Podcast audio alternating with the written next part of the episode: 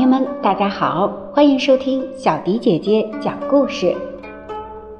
今天的故事我们要送给吉林的刘振奇小朋友。琪琪点播了破釜沉舟的故事，今天小迪姐姐就把这个成语故事送给你。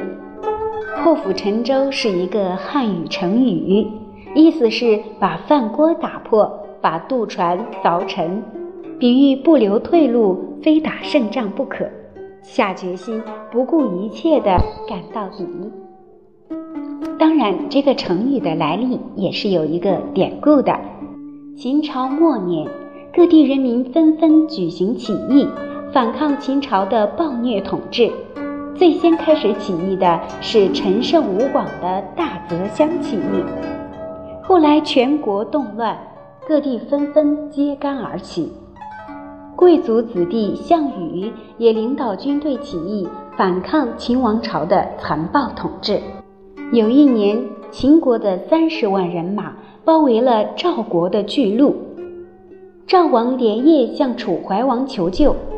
楚怀王派宋义为上将军，项羽为次将，带领二十万人马去救赵国。谁知宋义听说秦军势力强大。不想和秦军正面交锋，于是采取了消极抵抗的政策，让楚国的军队走到半路就停下来，安营扎寨，不再前进。大军停止行军很多天，军中的粮草告急，没有粮食吃，士兵就用蔬菜和杂豆煮了当饭吃。上将军宋义不管士兵的死活。无视军中缺粮少食的严重情况，只顾自己举行宴会，大吃大喝。士兵们见宋义不顾大家的死活，都有些激愤。身为次将军的项羽见主帅宋义先是怠惰不行军，后来竟然在军营夜夜笙歌，实在不是一个好主帅。项羽和部下商议，决定杀了宋义。以正军心。项羽没有上报楚怀王，擅自杀了主帅，本来是不合法的。但是眼看和秦国的战事越来越近，他便在部下的拥戴下当了假上将军，并立刻带着部队去救赵国。到了交战的地方，项羽的部队驻扎下来，他研究了秦国的军队，制定了详细的作战计划。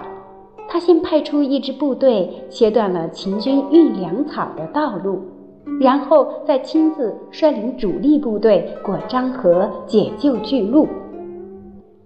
楚军全部渡过漳河以后，项羽让士兵们饱饱地吃了一顿饭，然后把渡河的船凿穿，全部沉入河里，把做饭用的锅砸个粉碎。